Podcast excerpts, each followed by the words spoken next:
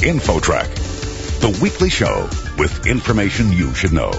Here's your host, Chris Whitting. America is a land of immigrants. During our history, millions upon millions of immigrants have come to the U.S. to learn, grow, and prosper. But all that may be changing. We may have a real talent drain in America, according to our next guest on InfoTrack. Let's welcome David Heenan. Dave, how are you doing? Chris, great to be with you. Now, you've written a book called Flight Capital, The Alarming Exodus of America's Best and Brightest. How serious a problem is this loss of talent to other countries?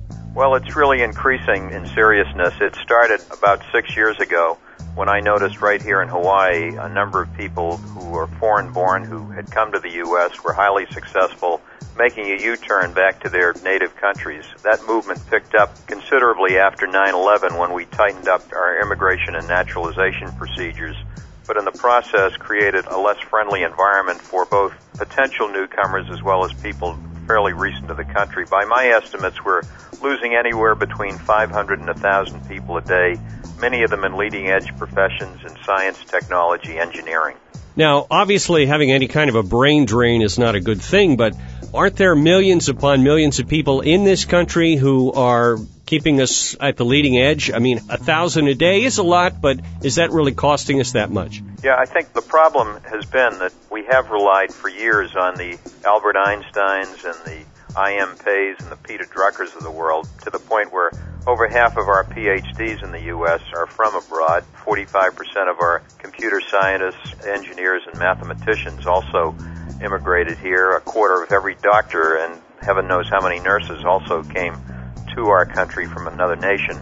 So we've relied very heavily on, on imported talent and exactly when we seem to be losing our long-standing grip on them, we're also told that our supply of homegrown talent is also shriveling up. The numbers, as an example, the Bureau of Labor Statistics projects that by 2010 will be perhaps as many as 10 million people short, many of them again in these highly skilled areas of science and technology.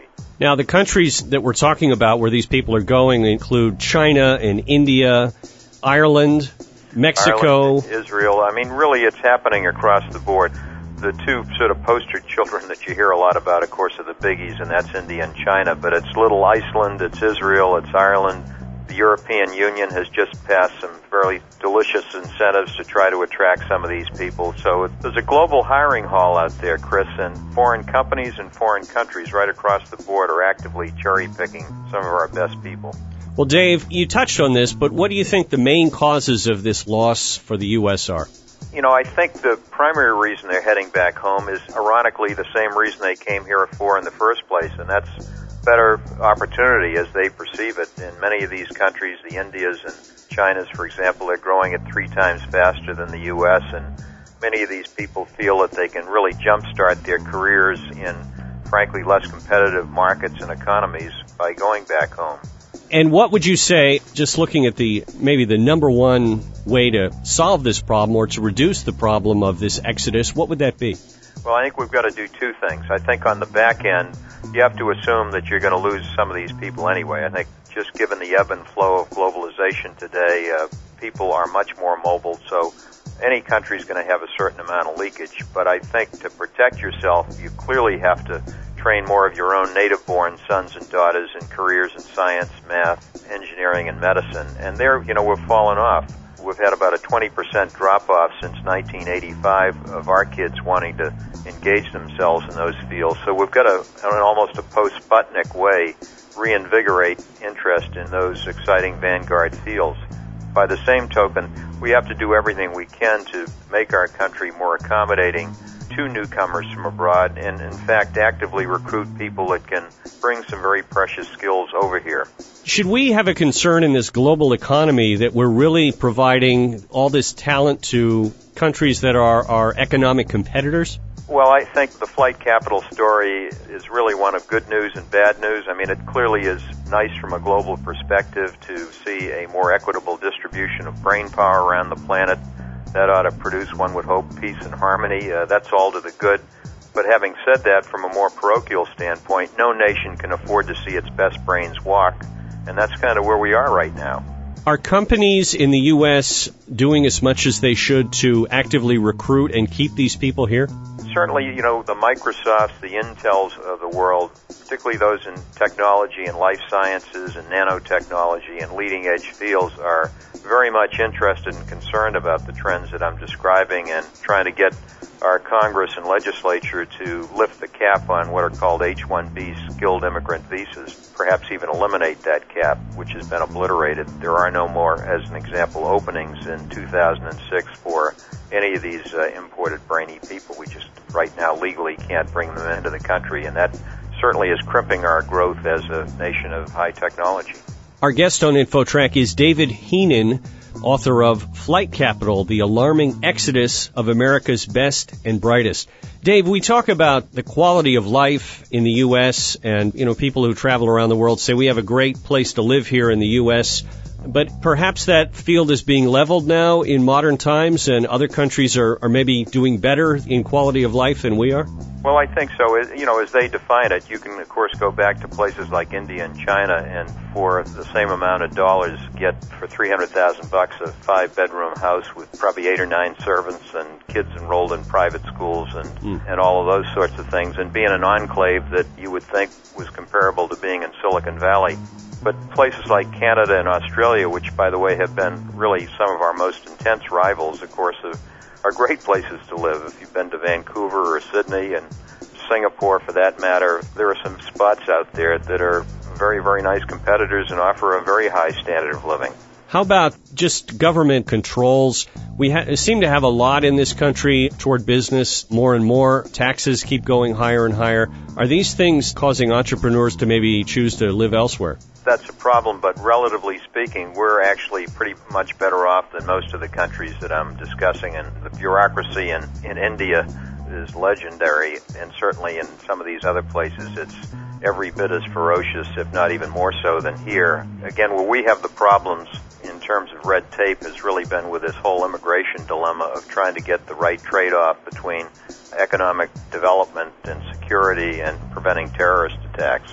Dave, one thing we haven't really gotten into, your book is full of stories of individuals, and I'm wondering if you might be able to share one or two of those stories with us just to kind of bring this home. Obviously, everybody has individual reasons for making choices in their lives, but some of these stories are interesting in terms of why people decided to not stay in the U.S. Well, let's take Edison Liu. Edison Liu is a guy actually born in Hong Kong, immigrated to the U.S. as a young man got his graduate degrees at Stanford, taught it there at Yale, at Duke, was actually a director of the National Cancer Institute in Bethesda. And four years ago, he was recruited to Singapore to run the Genome Institute of Singapore.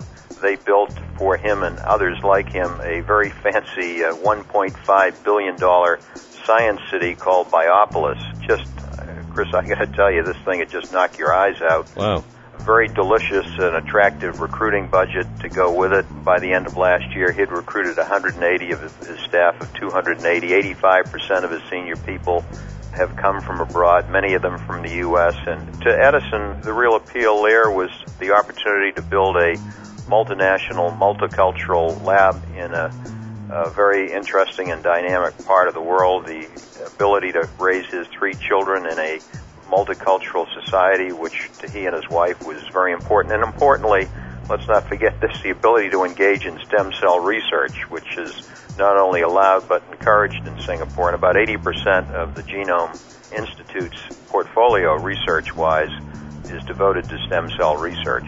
Well, pretty tough to beat that whole package of things, I guess, for that gentleman.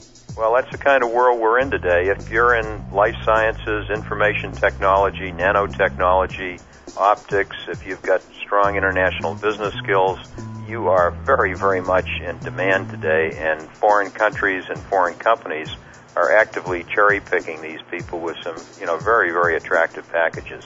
Obviously, uh, something that we really have to address in this country.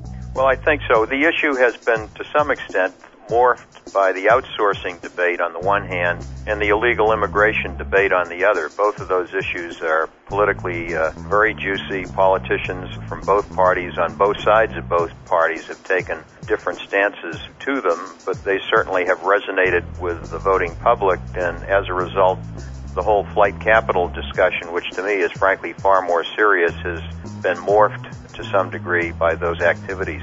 Well, it's a terrific book. Flight Capital. Dave Heenan is the author. Dave, you have a website as well, right? I do. It's flight-capital.com. David, thank you so much for joining us on InfoTrack. My pleasure. All the best. Next, military personnel make big sacrifices for our country. But what of the challenges faced by their families? The inside story coming up. You're listening to InfoTrack. More after this.